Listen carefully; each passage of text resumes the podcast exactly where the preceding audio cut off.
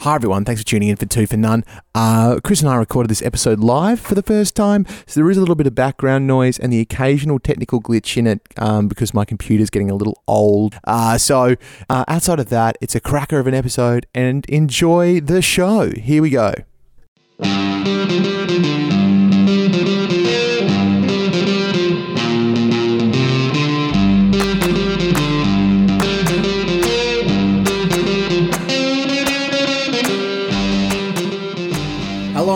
To Two for None. My name is Patrick Cullen and I'm here, of course, across the table for the very first time from Christopher T. Barty. Barty, how are you, sir? I'm very well, Pat. Uh, good to be here with you, mate. Uh, live in the flesh. In the flesh. Yeah. I can't believe it. We may as well get on get on with it and uh, do our favourite thing and talk some cricket.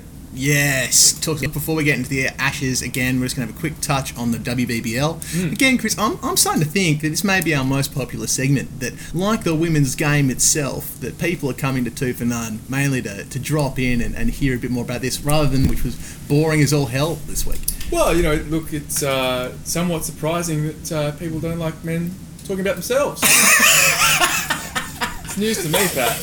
I, for one, am very Shocked. surprised. You know, the market two for none is bewildered, but uh, no, look, they're prepared to ride this uh, ride this train. Uh, no, but look, no, it is uh, of course really important that we um, delve into the women's game because it is such an important part of the cricketing landscape, and uh, I'm looking forward to uh, having a dig. Having a dig indeed, and made a pretty big week this week. Um, good game yesterday. Sad. Were you out Lilac Hill? Did you have a, a nice ice cream in hand? Did you make it down? Nah, I slept in. Classic. Given the opportunity, there were fans of the pod there putting deposits on ice creams all across Lilac Hill. Yeah. Just searching for you, Bardo. I able to find it. Devastating news. Look, it's the uh, Christmas shutdown, Pat. Christmas Uh, shutdown. No, Christmas I- shutdown. I didn't- I do have plans, uh, concrete plans to get down there uh, next weekend. I think the seventh, the uh, Scorchers back in action down at Lilac Hill. So I will make the effort this week. And look, it was a really big game. The Scorchers took the Sixes and are now Mm. equal top, and I think they're on top due to points um, on the on the on the ladder at the moment, which is an awesome performance. Elyse Villani uh, was an absolute gun. I think she's averaging 80 with the bat, opening the batting for the Scorchers. That's pretty awesome to see. Also, also interesting to look at imports, Chris. Hmm. Um, Perth has a, a certain affinity. The Scorchers have an affinity for English players. And I- Right. I believe our English players are doing pretty well. So that was good to see. Got over the top of Ellyse Perry's Elise's in the uh, in the in the leaders of the women's team. Yes. Just pointing that out. Yeah, look, it's a, it's a, it's a key indicator um, of the women's game. Amanda Lease, uh, You do well. You're going well. I think it's like if you're uh, name your child Mitchell, uh, they tend to yeah. get into the Australian team. Yeah, and bowl fast. And yeah. bowl fast. Uh, well, relatively at least. Uh, yeah, so that was pretty exciting to see, Chris. Nice to see the Scorchers having a win, kicking some buns. What'd you make of it? Yeah, no, it looked really good, and um, I was sad I missed it in the end because it was an absolute cracker of a game, and um, you know, fantastic effort uh, uh, there from the Scorchers to chase down a total of 138 um, from the league leaders, the Sydney Sixers. Um, as you pointed out, that uh, you know, Australian batsman uh, or, or batsperson, uh, Elyse for a fantastic job. Um, you know, with a, a, a very fast pace, 63 or 43 to open the the uh, open the chase there. Um, 10 fours and a six. Goodness. Um, but uh, a, a man of the, uh, uh, a player of the match performance, I should say, from Cole Bolton, um, who uh, chipped in with a very handy uh, 42 and uh, took a couple of wickets in the uh, Sixers innings as well. Fantastic, mate. Fantastic. We're always very pleased to see that. And I also wanted to give an honourable mention this round to Beth Mooney, um, who's a Queenslander.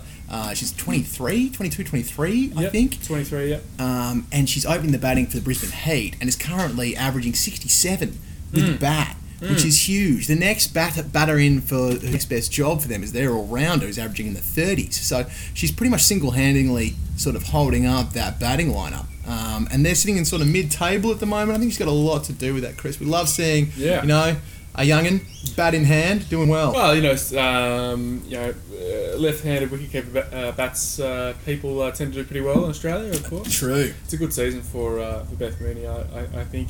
Um, you know, um, test debut, of course, in uh, in Sydney against England. Really bright start to her uh, international career, um, averaging 35 with the bat here in the one day internationals, um, and uh, even more impressively, as you point out, Pat, in the, uh, in, in the T20 internationals. Uh, you know, hopefully we'll see a few more of those come up for the uh, the Australian women's side, uh, she's averaging 44. What? Which is ridiculous. Uh, strike rate 122. That's too many runs. There's a lot of runs. Share here. some round, Beth. Right. Yeah, just pass some around. In fact, if she wanted to pass a few to me down at the sixth grade Summer Hill Cricket Club, uh, I'm currently averaging two this year, so I could really do with the guns, Beth. If you've got any freebies to pass about, send Looks like all those net sessions we did are really paying off, okay?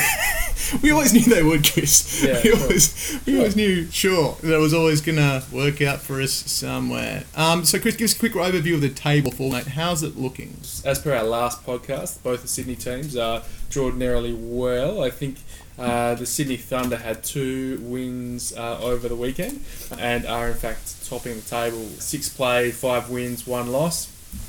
Uh, and uh, not far behind them um, are the Sixers and the Scorchers, each with uh, four wins apiece. Sydney Thunder, had, as I said, had a very productive uh, weekend, uh, doing uh, doing a job on the Hobart Hurricanes, um, who are having a bit of a tough time of it uh, at the moment. The old Hurricanes um, got uh, to 97 um, on New Year's Eve um, and beaten by eight wickets on the, by the Thunder there. Goodness. Um, and didn't do much much more uh, on the 30th. Um, bowled out for 112 and, and beaten by seven wickets there with three overs to spare. Tough times, time. tough times for the Hurricanes, but good on uh, you know the Thunder for cashing in. You can only beat uh, who's in front of you. Um, Alex Blackwell. Well, yeah, it's true. I'm not wrong. Um, Alex Blackwell uh, again doing some terrific work there for um, for the Sydney Thunder. Uh, Blackwell, also an acknowledged gun. Uh, that, that is proved by science. Uh, and Chris, people are wondering, might, may be wondering why we're not dealing with a men's game at the moment. I think we'll come to the men's BBL uh, when we get to the finals of that. Because sometimes we're just dealing with too much.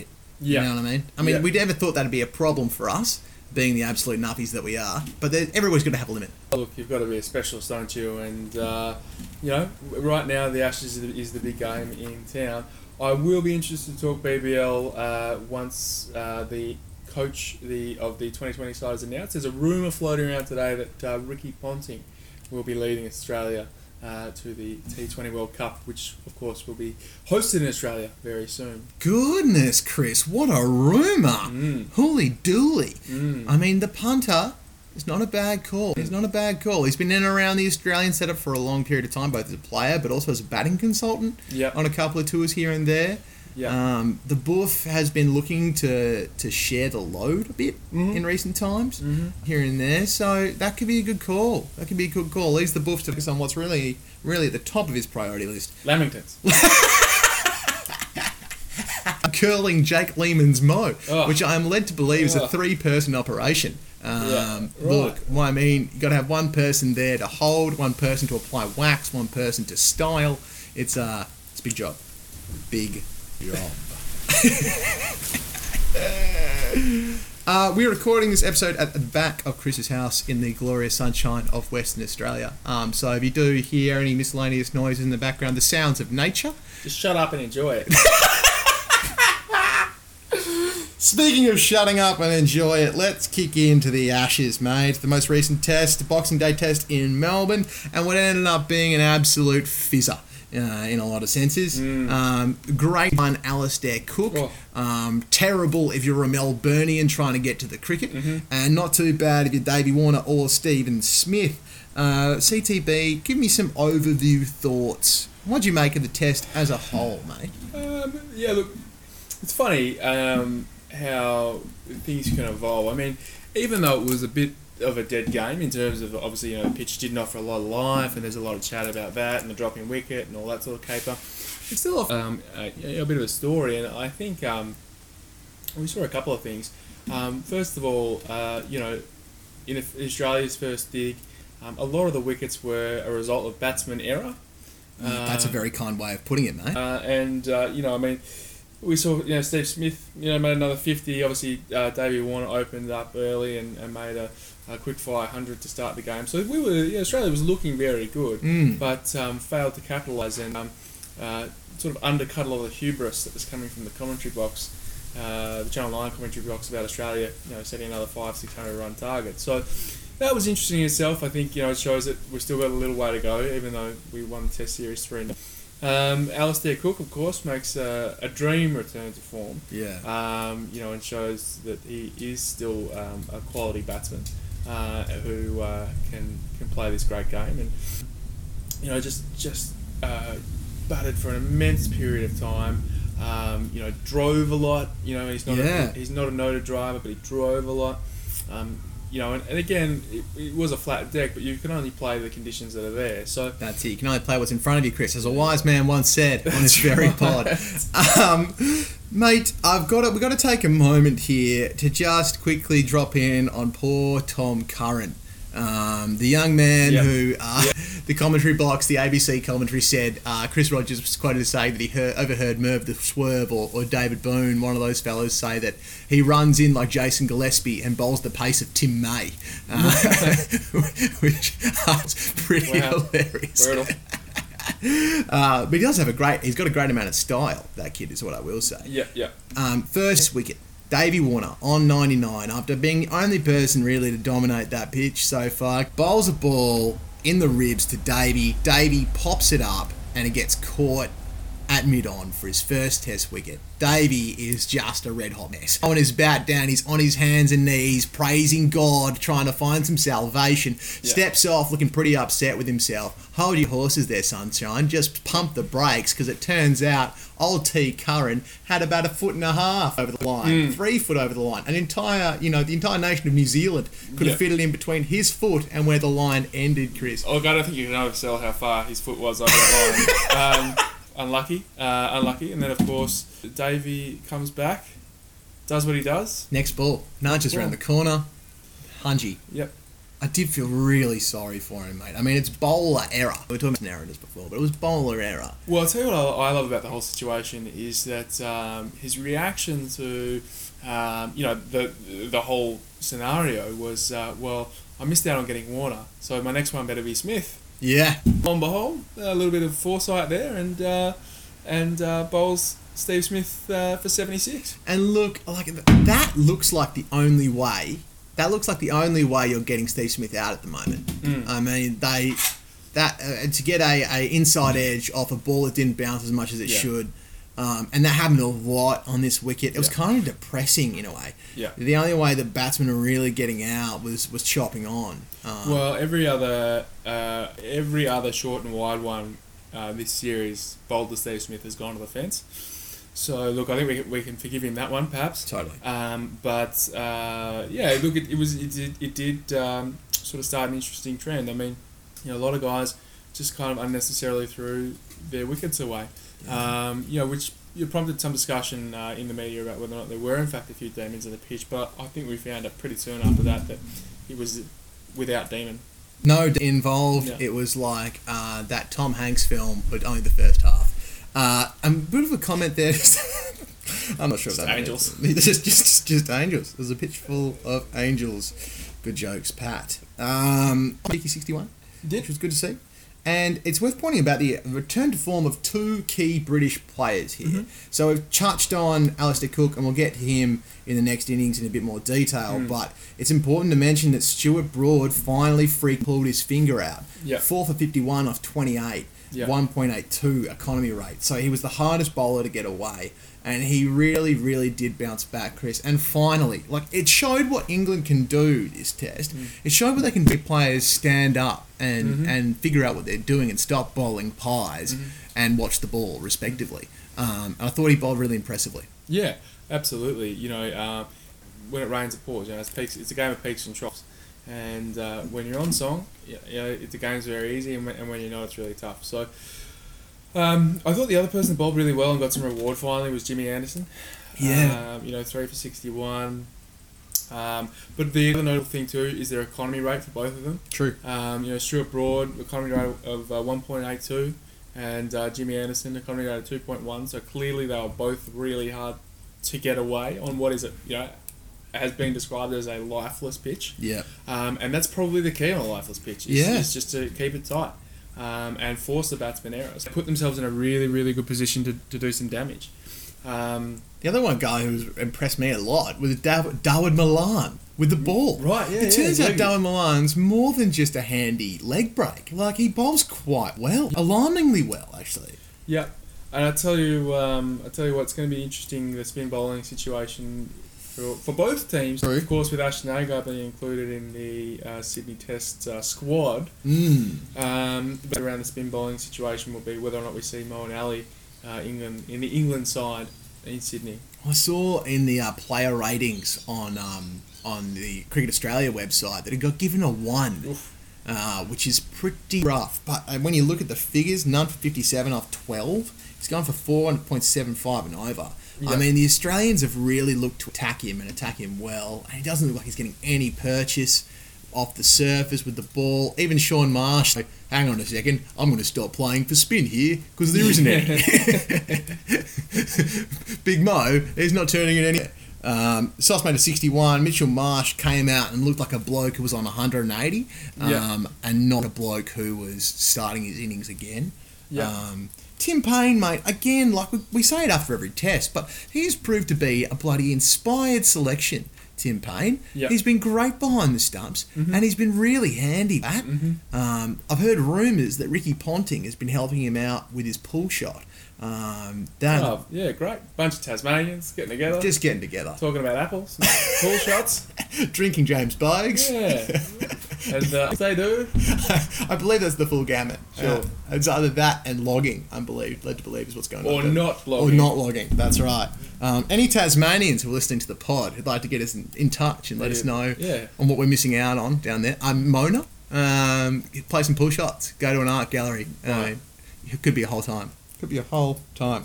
Uh, suffice to say, uh, we finished off with 327 CTB, which Mm-hmm. I know you and I were, were talking with. We were feeling probably was a little bit short in Yeah, our I- hearts. I think it was about 150 runs short, really. Um, they probably, well, I mean, you know, we'll talk about England in a second, but I think 500 was probably about a par score on that wicket. Uh, yeah, and look, it's important to mention at this point, a lot's been made of the wicket in other media, uh, and we do have to say that it was a freaking road. Mm. It was a dead road. It was the road of the undead. Um, What's that called? I'm not sure, but I think AMC is making a whole new show of it next year. Yeah, yeah, yeah. the Dead Road. Uh, it was it was a tough track, and, and it's really put into doubt um, the drop in wickets around the country.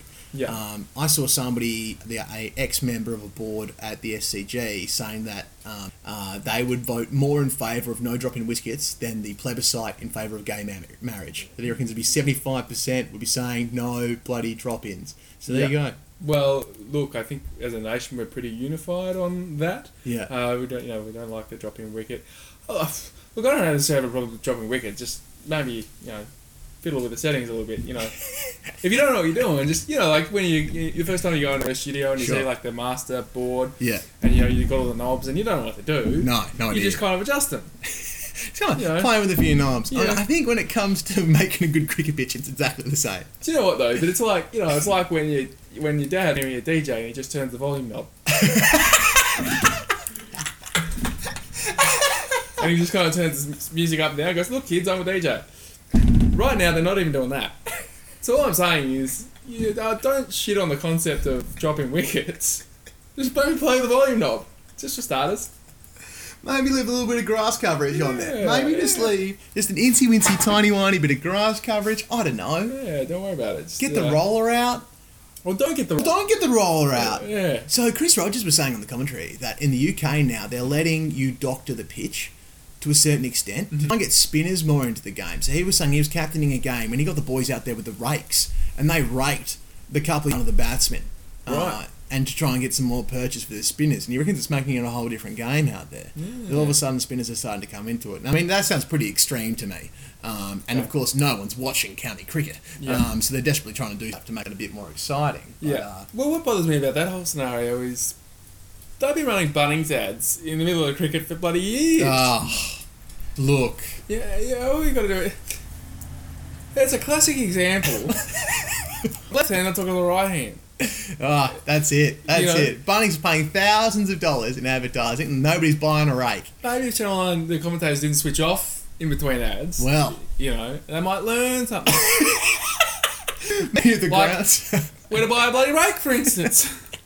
Lowest prices are just the beginning, um, led to believe. Um, all right.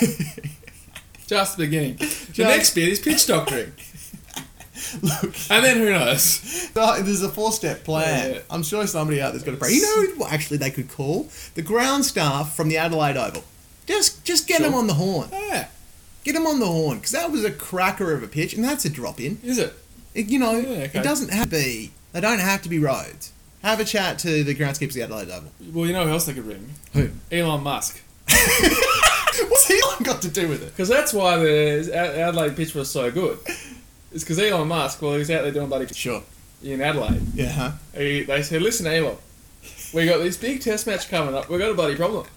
Big problem. It's a bloody dropping wicket, mate. Oh, what are we gonna do? It's so flat. We need you to charge it up, Elon.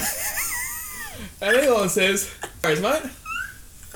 Just let me get my Tesla batteries out. Hold the phone. I'll grab me lithium. Yeah, a few. well those? Uh, those chargers, the lead chargers. Yep. They get to Yeah, charge the the, car. Jumper leads. they get to charge the car batteries. What Elon does is he gets the Tesla, hooks up, hooks up a couple of uh, jumper leads, one to off start, one to leg start, Boom. and says, "Hang on, boys, just start the roller. Just start the roller." And all of a sudden, the Adelaide pitch had a bit of life in it. And look, it explains the World Series cricket too. Kerry Pack, uh, pack of whackers. Yep. Probably got the defib out there, plug that straight in, boom, bam, bam, bam. Next thing you know, those pitches were fiery as. Well, Kerry Packer, uh, whatever that he used to keep him alive, you know. I mean, he had a whole had a whole suite. A whole things, Yeah, That's it. yeah. Look, as ground staff from the MCG, if you're listening, there's a couple of ideas. Yeah. A couple of handy tips for free. So you can take them. Merry Christmas. All right. Uh, first English innings. And CTB, we, we, we just got to look straight from the very top at Alastair Cook.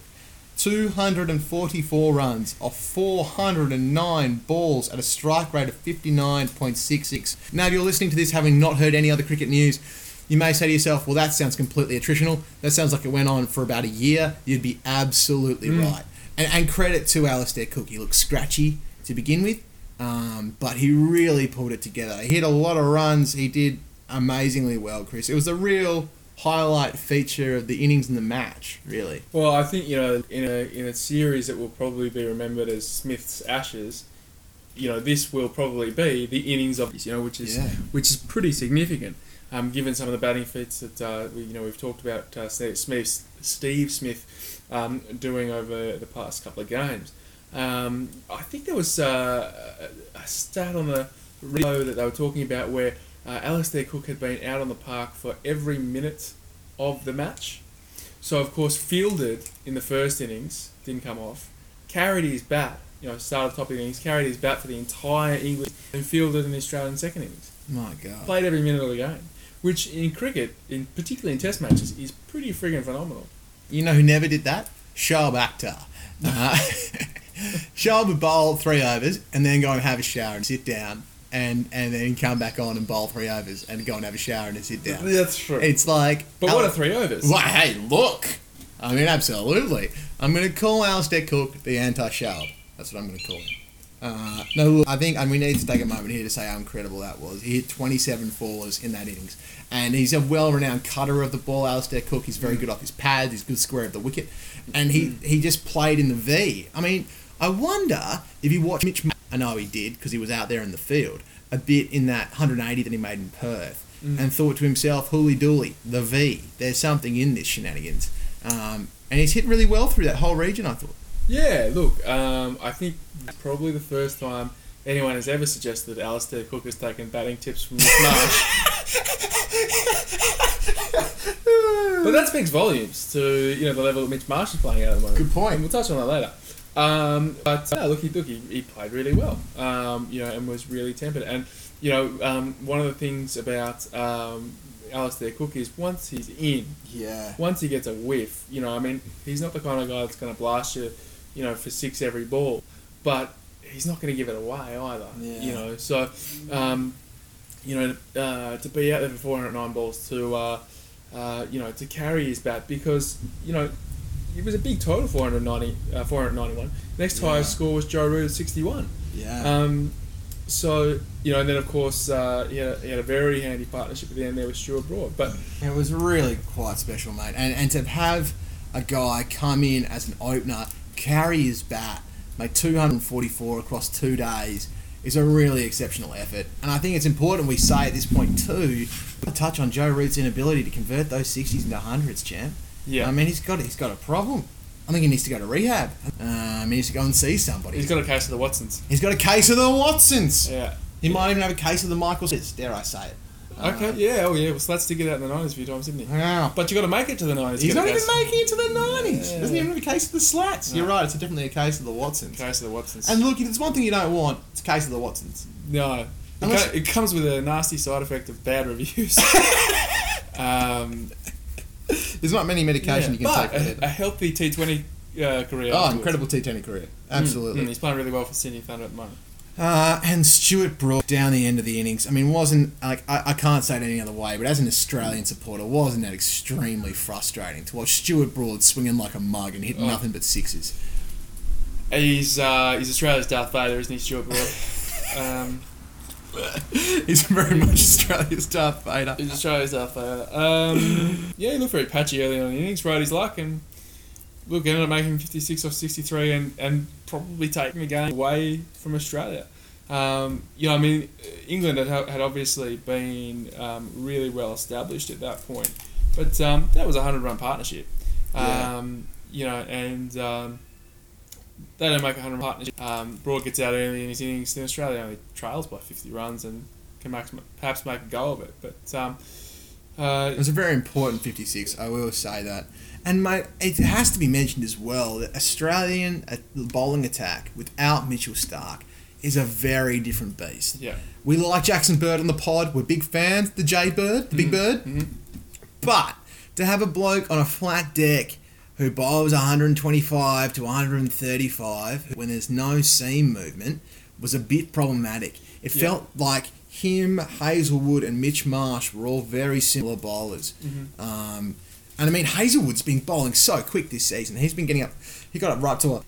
Excuse me, right, right up to 145, 148 sometimes Mm-hmm. kilometres an hour, which was very impressive. But and poor Paddy Cummins was sick as a dog in that innings. He was having to come off and have a yak, um, which really wasn't ideal for our bowling stocks. But I really wish we had somebody like the Dorf, Jason Behrendorff, Mm-hmm. or Joel Paris, or um, James Pattinson. It Mm-hmm. felt like having a guy of, of Jackson Bird's pace in the midst of that attack didn't aid us in the way that we needed it to. I. Yeah, know. well, I mean, and it, almost would have been a perfect game for someone like Nathan Coulter Nile as well. yeah. Um, know, All those men are injured. all they're all injured. Um, so it's interesting. Uh, look, I think you know the, the performance, the bowling performance innings for me really has to be Pat Cummins. I mean, you know, um, you know, as you say, sick as a dog, but still managed to take four for, Yeah. which is massive. Um, and uh, you know, let's just uh, also give a shout out to Nathan Lyon's fingers. Yes. because they did a fair bit of tweaking. Far out. 49 maidens, 3 for 109. And again, really tidy, 2.6. He's bowling super well, Nathan. Mm. And he was not given any assistance of that surface. It was low, it was slow, it wasn't spinning, it wasn't bouncing. It was really tough work. Uh, Mitchell Marsh, I thought bowled pretty okay as well. Yeah, yeah, created some chances. Um, again, I mean, he's he's not um, he's not super expressive, is he? but he you know gets a bit of movement each way. So did It um, was unfortunate to have Alastair Cook dropped uh, yeah, on 66. That was a bit of a bummer. yeah, That yeah, came back to hurt us. yeah. Look, and, and that's very again uncharacteristic for Steve Smith to, to uh, have a couple of drops, isn't it? Because he's normally such a uh, prolific fielder. But Safe pair of hands. Also worth pointing out, Smith bowled one over, none for 11, uh, and bowled some tasty, tasty pies to Alastair Cook. he was just throwing them up there to entice the batsmen, and they were enticed. They were enticed. They saw the sign that said, Pie shop open, Mrs. Mac's, come and get them while they're hot. He smelt that delicious aroma of apple and cinnamon and thought to himself, goodness me, where's the cream? Yeah. See you later, Steve-O. Yeah. I would have liked to see him bowl a couple more, but um, me too, me too. Oh well. But to be fair, if you bowl one over and go for 11, you're pretty tempted to pull yourself off. I was telling you before, Chris, that uh, in my most recent club game, my first over went for 15, and the skipper immediately pulled me. So, And you know what else it shows, I reckon, is good leadership. great leadership, yeah. Because I tell you what, What? because what might happen is, um, you know, one of the one of the fast bowlers, I don't know, I don't know who, just comes in as, and uh, bowls a few wide ones. He gets Sure. a bit loose, and then uh, he comes in the dressing room at lunch break, and Smithy says, "Listen, mate, you're going to need to tighten up, and we're going to drag you." And then one of the fast bowlers says under his breath, bloody Smithy. He wouldn't drag himself with his bloody pie leggies. and then Smithy says, "Listen, mate, I'll show you." And so, in an act of brave leadership, Brave leadership. he goes out there, bowls a few pies, gets carded for 11 off one over, and ceremoniously drags himself, theatrically drags himself in front of the rest of the team. Pretty much gets the hook and pulls himself off stage. He stage. says, Listen, chopping my own head was no problem, so don't think I won't chop yours, son. I will drag you at heart's desire.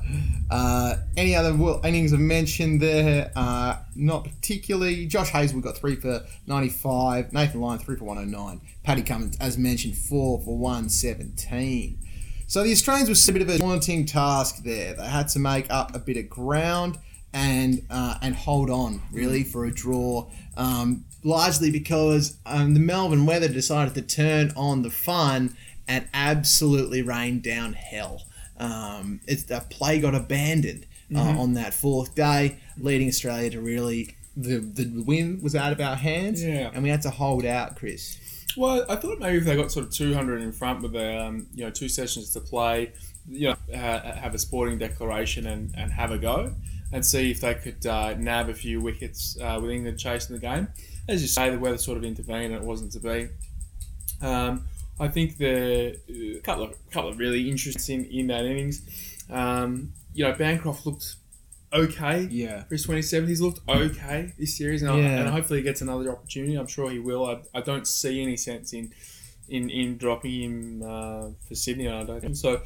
yeah, Usman was an interesting one. Kind of yeah. What's going on with Uzi? don't know. Some catch though. We didn't Yeah, mention great. that. We didn't mention that. We didn't mention that. Some catch. catch. No catch. Do you think Uzi in the outfield? I think catch just barely. I mean, it'd be really nice if he just held that in his paws, wouldn't it? Instead Yeah. of it bouncing around between his paws, his chest, his top of his bloody sternum. Who knows what was going on in there? I think it was a catch. What did you make it? Yeah, look, I'm prepared to pay the catch too. I think um, it definitely popped out, um, uh, and uh, I felt that I was, yeah, I felt that it got caught between uh, his arm and his chest, um, Yeah. and didn't hit the ground. Um, uh, I thought uh, the best bit of the whole thing though was just the absolute face plant that he did. You know, just drug the schnoz across the turf there. Um, It was particularly ungraceful, wasn't it? Really? yeah, yeah. Look, but uh, it shows his commitment. You know, True. You know, to the bit. So um, that was really good. He does get accused of having a lack of commitment, was he, here and there. I mean, mate, I, I got to say, I do want a bit more from my number three. Being honest, I'd like a little bit more from a number three. I'd like a little bit more consistency. Um, and he's been out of the team so many times. You know, you just think that he'd be. I don't know. People kept saying that he lacked energy crease. He didn't. Look, he definitely didn't look comfortable. Is what I'd say. Well, it's interesting that's in the if you compare his first and second dig. So I mean, the first innings makes 17 runs off 65 at a strike rate of 26. You know, just um, on a on a very batsman friendly sort of wicket. Mm. Um, and then in the second dig, playing to save the game, um, six four, um, single out. You know. So it was, uh, you know, makes it 11 off 14. Uh, you know, it, it was, it was almost, like, almost like we needed to switch mentalities. Yeah. You know? We need you to attack in the first, but when we when we you're batting to save the game, bat to save the game. Um, but um, I don't, you know, again, it's a, a time maybe Australia felt if they pushed the issue, um, they might be able to, to get ahead and, and Sure. forge an unlikely victory. Just playing devil's avocado there for a minute, but. Um, uh, Is that the title of your children's books, Chris Barty and the Devil's Avocado? Um, devil's avocado. Yeah, yeah. It kills you with body fat. Um, other yeah, healthy fats. Healthy fats you to death. Um, yeah. Uh, but uh, you know, so look, interesting, look, interesting stroke choices. You know, maybe and maybe he heard the criticism uh, and, and attempted that. So that was, you know, put us at two for. Warner Uh, looked good for 86 off 227. You know, he Warner Smith got us through to day five, and um, you know we're batting really well, and started day five looking uh, looking excellent in, in ominous form, um, and then played a really strange shot to Joe Root. bizarre. I'm not sure he was trying to pump him over mid off there. Yeah. And, and what was going through his head when he, when he thought that? I mean, he was 86 off 227 balls. Like, he'd been there for a long time, Yeah. especially for Davey. Um, and him and the skipper were batting very well together. I mean, it's a key Australian partnership that. If Smith and Yeah. Warner do well, we're going to win. Yeah. I mean, tactically, you have to tip your credit on that one. Yeah. Um, he uh, absolutely sold Davey the bait. He, he took it. Yep. You know, I think. Um, he saw the sign saying Mrs. Mac's Tasty Pies. He smelt the sweet aromas. Yeah. Uh, maybe a peach, raspberry, and blueberry. Yeah. Uh, maybe a pavlova of some kind. Uh, and decided to uh, try and see if he couldn't get a piece of that tasty taste action. And little did he know, it was the devil's pie. It was the devil's pie. It was the demon's avocado. The devil's avocado. Um, but uh, well, looking, you know, I mean, Warner and Root have a bit of history going back. So Oh, yeah, I believe Davey punched him in the head. yeah. um, and yeah, man, and Root, you know, maybe being clever enough, just thought, look, I'll just throw him up a couple. Look, he's not a bad bowler, Joe Root. He's an alright. He's alright for a part timer. Plenty of runs to play with. It was a perfectly set trap, and uh, you know, so well played, Joe Root. Um, and then that brought Shaun Marsh. The copped a, a pretty decent uh, ball from a, uh, a newly informed Stuart Broad. Yeah. You know, a, a, rejuvenated Stu, uh, uh, A whole new Broad. broad. A new fantastic point of view. a whole, a whole new Broad. Um, uh, yeah. No, look, he, he copped a decent ball. Um, The full version of a whole new broad will be available on our next podcast. Uh, Chris and Pa- Pat do the musical numbers of your childhood. Uh, even I'm not tuning into that. Um, yeah, he did get a cracker of a ball. Sorry, mate. Sorry yeah, no. Jaffa. Yeah, no. Um, uh, now I'm thinking about the Lion King. Bloody hell, Pat. Um, this is the story of our pod, Chris. God, I the King. Um, What, a, what an incredible What film. film. Look, yeah, Sauce got a good one, and it brought Mitch to the crease. And it's important to say that skipper Steve Smith was sort of in the 80s, late 80s, early 90s when that happened, um, and was really hanging around and needed hang with him. And Mitchell Marsh did exactly that. So if you remember back to the last pod, Chris, I said that what I wanted to see from Mitch was him to be able to hold out and make sure that we saw the day through to a draw. And he did that. Um, and I was very, very impressed. He, he high price on his wicket. He put away his natural inclination, especially when Moeen Ali was, was sending down some cinnamon encrusted pies in his general direction. Um, And he got 29 off 166 with three fours, which is the opposite of what he normally plays. I thought it was Geoffrey Boycott at the crease. Right. Um, was, was how unattacking he was, Chris. Were you pleased to see it? Oh, thrilled! Yeah, I thought it was brilliant. Um, you know, day five, um, you know, reasonably uh, uneventful game. You know, drawing to an, an inevitable conclusion. Um, but there was still one really intriguing story to play out, um, and um, you know that is this this tale of the evolving Mitch Marsh. Um, you know, we know that he can score, you know, forty runs off thirty balls. It's, it's not a problem for him. It's not a drama. Um, you know, and, and even after making 181 um, at the WACA, everyone sort of said, "Oh well, you know, it's with an asterisk. It's with an asterisk." Well, as far as I'm concerned, so, you know, that's that's a 166 deliveries at a strike rate of 17. Um, you know, and uh, it's funny. I, I was sitting at home just cheering every single block. I was like, "Get Scotty Cam out here. Get rid of that bloody Renault show you do, mate. Just this is a series of the block that people want to watch." you know, this is this is what people need. Um, I loved it. I thought it was fantastic, and um, I, I was I was wrapped for him. I thought, And if you can do those two roles, if he can hold it up when we need it held up, and when we can go on the attack and score lower order big runs, Mm. I mean, that's exactly what we need from number six. He's currently averaging 40 with the ball and about 27 with the bat. If he can swap those two, that's right. that'd be ideal. Yeah, and look, that'll happen with time. Um, certainly, you know, uh, getting uh, getting twenty is going to help his average. No, you know, at least a little bit. So the more you carry the bat, the better off you're going to be. Uh, so we ended up seeing it out for a draw there. Australia were four for two, six, three. Jimmy Anderson got one. Broad got one. Chris Woakes got one. We haven't really talked about Woakes this pod, Chris. I thought he did okay. He's not really setting the world on fire, Woakesy, but he's not really doing anything to to get himself in the crosshairs. He's Yeah. sort of chipping along. I do like young Tom Curran. Yep. I'd like to see him bowl about 10 Ks. Yeah. Um, Yeah. I think he's got a strong salad. CTB. Sure. I think the um, the salad work on the uh, on the old head there, the hairstyling is top shelf. Yeah. Um, arguably the best haircut in the English team. Yeah. Um, and, and for a young bloke, I think he did well. Great. Yeah. No, I, look, I, I thought he added some much, much needed uh, energy and enthusiasm to the team. Um, you know, was clearly absolutely wrapped to play on Boxing Day. Yep. Um, he's got a bit of swagger about him, He does. um, which I like. Um, and uh, you, need that a team that's uh, maybe dragging their heels a little bit. Look, again, interesting to see what, what their team selection uh, situation will be in Sydney. You know, will they, um, you know, give a few of the young blokes a run, having seen the success of Tom Curran? Well, I mean, I think, Chris, I really do believe that Mason Crane has got to come in. If we recall back to the first step of the pod, CTB, I've been calling for Mason Crane since day dot.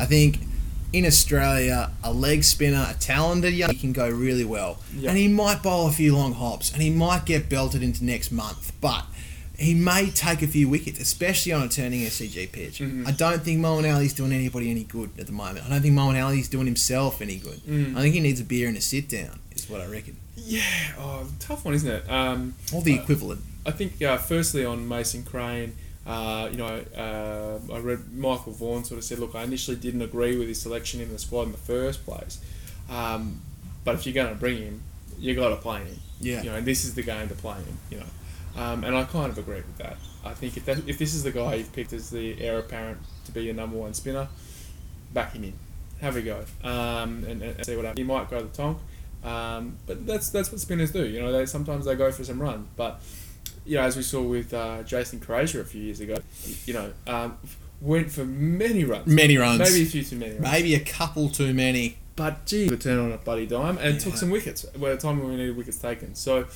um, actually, I'll tell you what, if you ever need a good five minutes entertainment, Oh, yeah? just YouTube Jason Krejza wickets. Oh, really? Uh, it's great. You just forget how far you. Um, but uh, yeah, look, I think so. I think you got to play Mason Crane. Um, on the issue of uh, of Moeen Ali,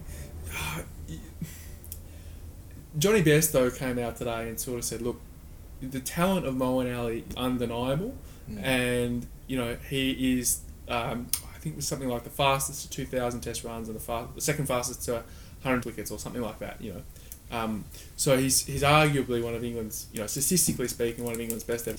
And Jonny Bairstow said, "That's our guy. Like you can't argue on the basis of that that he's not in our best 11." Um, and I think the psychology of Moeen is an interesting one because um, he uh, England don't employ a full time spin bowling coach. So really? um, yeah, they have a, they have a um, uh, I don't I don't know if it's Saqlain Mushtaq from Pakistan. Might be I might be getting that wrong, but he's been brought in as a consultant. He was with Moeen for the first couple of uh, you know early early doors of the tour, Sure. but then um, he's pretty much you know not been supported uh, during that period of time, and Moeen Ali was never England's number spinner. Like he didn't want to be. Yeah. You know, he wanted to be a batsman who um, could Bowled spin bit. bowled bit, right? Yeah. Um, uh, didn't want to be, but because he had, he was almost the victim of his own success, Sure. And now he's been kind of thrust into this limelight of being the number one Test spinner, but isn't getting the support that you that you would expect your number one Test spinner to get. Yeah. Yeah. Um, yeah. particularly if you know he's a guy who doesn't necessarily want to be there in the first place or be playing that role. Um, and you know, professional sporting teams like that will have 15, 20 people in administrative and coaching staff. Mm. I don't think the ECB is short of a quid, and I don't think they're doing him favours by not having full time support there for him, particularly if he's a confidence player and he's down on confidence. Yeah. You know, Yeah. um, so I think they've, I think he's been shortchanged a little bit. Um, I understand there's a lot of people calling for his head and all that kind of thing. Um, I definitely reckon play two spinners because if, you, if you're England, I would say no, no, no. We're going to back Moeen in. He's our guy. If we believe he's in our best eleven, as he as we have believed that for the first four tests. Um, you know, people were calling for Alastair Cook's head before the MCG. T- his career was done. He's over. It's game over. Well, he's just scored 244 not out and giving himself another two years contract. You know, so give Mo another test match. Play a second spinner. Um, and maybe see what else is happening in the middle order. I don't know. That's just me. You know, I, I, think it's uh, might be worth a look.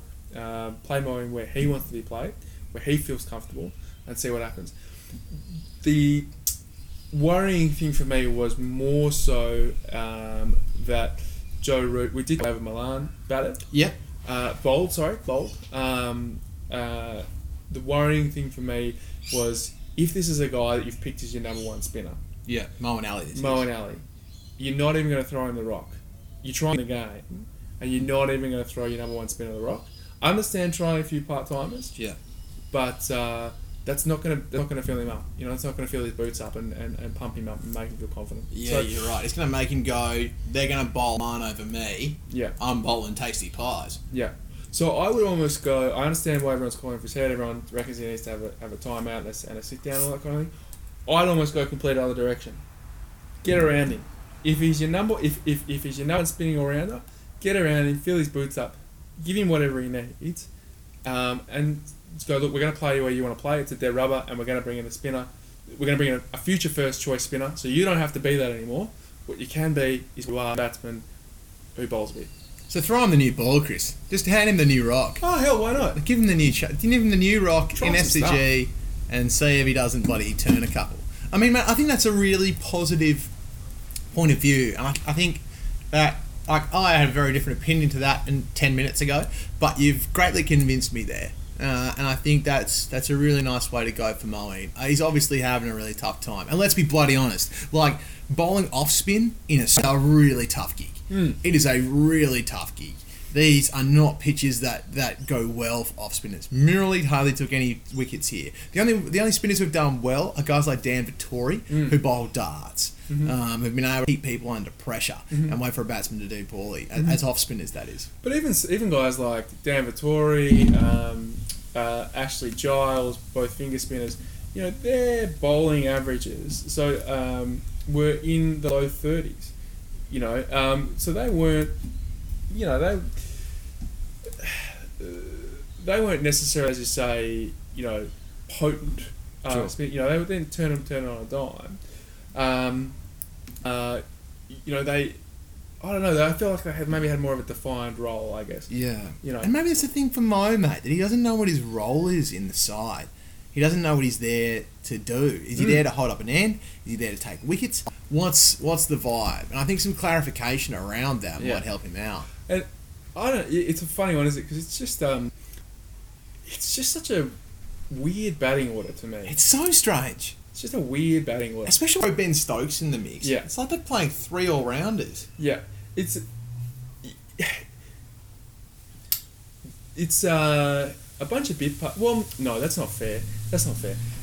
It, there's a bunch of uh, guys who can do a bit of everything. Yeah. I, I- I guess you have got a, a, a lot of jack of all trades Yes. in, in that team. Um, got to do things really well, and you know that's the that's the kind of the Flintoff thing, you know. Yeah. Um, and, and maybe they've just tried to emulate a bunch of things. But, um, you know, for me, I think maybe a few more specialists in there. Because they're not making, aside from this innings where Alastair Cook did amazingly well, um, you know, they're not making enough runs. yeah. But lo and behold, the best innings of the series for, from English perspective was from a specialist batsman. So maybe what you need in your top six is some more specialist batsmen Yeah. and play one all rounder. And if that's Moeen on a spinning deck, it's Moeen on a spinning deck. And if you say to Moeen, look, mate, we're going to play you've got to be the best six batsman, one of the best six batsmen in the country, or you're not going to get in. Mm. At least then you've got some clear parameters and some clear KPIs. I think that's really important. And look, obviously, we're not on the inside of the England team. We don't know Not going yet, on. Chris. Not yet. But Joe Root, as we've mentioned, found the pot. That's right. Yeah, loves the pot. Yeah, and I bigged him up. So get on board. Um, but uh, we can we can uh, we can presuppose and pontificate and all these sorts of things. Well, that's our role, CTB, as as the podcasters that we are, mate. On top of that, it's going to be interesting where England go, and we'll have to have to hang out to see how that team selection goes. It might be the kind of thing where we don't know till the very day. Mm. Um, and I wouldn't be surprised if Joe went about it that way. Um, in terms of the Aussie lineup, I think it's highly likely, given that they have selected Ash for the next test, that we'll see him and Nathan Lyon working as a duo. Mm. I think the Aussie selectors are very keen to get Agar in and to get him comfortable around the group, Mhm. um, especially looking to India, Pakistan, you know, in future tours, Mhm. how we're going to go over there, and maybe even as an heir apparent to Lino. Um, Sock, as brilliant as Sock is, um, A, he's a bit of a fiery, fiery young man Yeah. um, at the age of 32, and probably B is a great option go looking ahead a lot. He's Mm. probably got a couple, four or five years, maybe a max, Steve O'Keefe, if he stays fit. So Mm. I can see why they're going for Ash. Mm. Um, also, Agar's ability with the bat is undeniable. Mm. Um, so his low order runs can be very handy. So I would be pretty surprised to see if they didn't, I'd just be pretty surprised they didn't swap a Jackson Bird for Ashton Agar. Mm. Um, and again, I feel really sorry for the J Bird. Like, Mhm. I again, I don't think he bowled badly, Mm. um, but on Aussie, he's not the guy that we need to replace Mitchell Starc. Mm. We need someone with a bit more raw pace to do that. He could replace Joshy Hazlewood, but I think if Mitchell Marsh is in the team, it, it kind of makes his role a bit more redundant. Mm. Um, so I wouldn't be surprised to see Agar come in. What I'll say is that Jackson Bird, in the next Ashes series, uh, if he's still knocking around, he could be a very, very dangerous bowler in England. Mhm. The way that he bowls, the lengths that he bowls, the amount that he moves the ball either way, Mhm. the big bird could be damaging in the UK. Yeah. Um, but I think that in Australia, it's just problematic not having that role. It's the velocity. You know, the Buffer's been talking about it for a long time, but the difference between our bowling attack and theirs has been that five days of pace. And without that, we looked a lot more pedestrian. So I think they're going to change it up. I think Agar is going to come in for Sydney. Yeah. Okay. Yeah. Interesting. Uh, interesting prediction there. I think it depends on the wicket. Um, you know, Sydney has the myth of a of a spin friendly deck, um, and uh, I, that's what I like to see. I like to see pitches kind of play their character, but you know there may very well be a bit of grass on top, and that's you know uh, I, what a lot of discussion has been around at the moment is that uh, the SCG wicket. You know, can be a bit of a lottery as to what's going to turn up. So, well, I, I think we'll wait and see. Um, yeah, uh, Agar's a great pick for mine. I, I like I like it a lot. Um, um, he holds the I think he still holds the record for the highest score from by a number eleven bat. You know, with the 98 he made in the, in the last English Ashes series, which is a bit of a misnomer because um, at times I think he's battling in the middle order for Western Australia. You know, Yeah. so um, that's really you know that's really handy. And of course, the last guy to come into the Australian team as a specialist spinner and end up batting in the middle order with Steve Smith. So Ah, well. yeah, it works out pretty well. Um, hopefully, got two of those.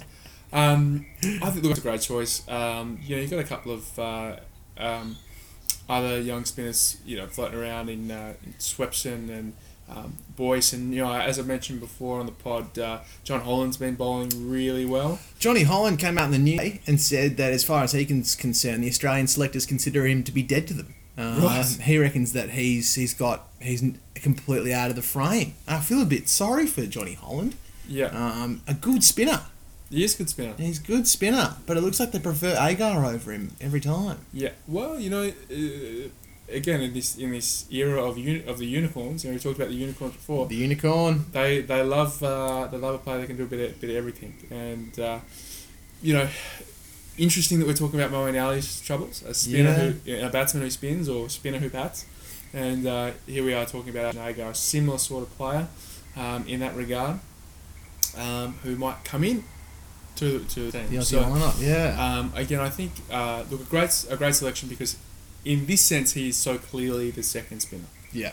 You know, um, And he'll know his role and he'll know what he's supposed to do, and it's good for Ash. Even if he doesn't play, just to be in and around the side Yeah. is a good spot for him. He's still a young man, and there's Yeah. no doubt he's going to get quite a lot of caps Yeah. for Australia. absolutely. Um, so that's going to be interesting to see. CTB, in terms of our last predictions for this test, I Mm. think you, picked Uzi Khawaja, did you not? Which didn't go so great for you. Um, I picked Davey Warner, which Mm-hmm. went better for me this time. Still didn't get the most runs, so I'm still probably classing that as a fail. Mm. I think if either of us had picked Alastair Cook to make 244, No, we would have been prophetic, Chris. I think we could have, um, you know, sold this pod worldwide. that's right. I think the people would have come a, come a, come flocking, been like they are like the, that. You remember that um, in the football World Cup how there was that octopus that Yes. that successfully predicted all Yes. the matches. I've always said you look better with six more arms. I've always said that. I think my uh, club cricket captain probably thinks the same. Uh, Yeah. Then I might actually take a grab. So that's nice. Uh, yeah, so I picked that, and we both picked the Aussies to win. It was a draw. So Yeah. we were we, we kind of that front. But I'm going to push you now, mates. Uh, heading to Sydney. Give me who do you think's going to make the runs? CTB. Who do you think's going to take the most wickets? And who do you think is going to win if there is a winner? Ooh. Uh, well, uh, I think most runs. I, I like. I like Warner on his home deck. Mm. I like Warner on his home deck. Taking Uh, my go-to selection. I think that'll be uh, yeah, up. Yeah. um, I like that. I like I like Davey on his uh, on his home deck. You know, he's a bit of a showman. So He is. Uh, Hopefully, we'll see some. He loves the. SCG too. Loves the SCG. Uh, in terms of most wickets, look interesting one, but I, for me, I'm going to back Nathan Lyon to shine. Uh, which you know, if we're saying that uh, Australia's going to make the most runs and Australia's going to take the most wickets, stands to logic then that England will win. No, no. Uh, they're fucked. I Um, was so confused for a moment. they're stuffed. Um, no, no, it's, it'll be Australian victory, four 0 Australian victory for um, Gary Lyon for the wickets. Yeah. And Davey Warner for the runs. Yeah. I like it. Um, uh, I reckon. I reckon Stevenson Smith for the runs Mhm. uh, because I haven't picked him once this series, and I'm just going to pick him now uh, because It's logical. it's logical. I haven't jinxed him, but I, I think I'm pretty prepared to back him. He's made runs every bloody innings so far, and I think he's he's the guy. Um, Stephen Smith to make the runs. Who's going to take the wickets? Um, I'm going to back in Paddy. Cum- Paddy Cummins. Yep. Express pace, swings it around, causes trouble. Has been taking wickets pretty consistently across the uh, across the whole series to date without really taking a bag. Yeah. So, and he's definitely going to play. Yeah, true, so, true. I, uh, That helps. That does help. Um, it's hard to bet on the English side until we know um, what the makeup of that side's going to be. So that's going to be my bet, mate. I wouldn't be surprised if young James Vince made some runs. Um, I think Vince has been looking really Mm-hmm. good for the U- for the for the Poms. Um, so I wouldn't be surprised about that. I don't know if Alastair Cook's going to be able to back it up um, two weeks in a row. If he manages to do that, I'll be very impressed. Uh, suffice to say, that's my. I'm going to go for Steve Smith, Paddy Cummins, and I'm going to say the Aussies will win it. And I'm going to go with you to say 4 0. I would like to point out at this moment that I was uh, pretty convinced that it was going to be 5 0, and I'm going to go consume some of my humble apple pie. That's what I'm going to do. As long as I don't bowl at anybody. Well. I can't promise that until uh, my next club game, Chris, but I will try. Uh, speaking of tasty pies, let's hear from our UK correspondent, Tom K. Hawkey, for what I expect a pretty surprised version of Bulletin from a Brit.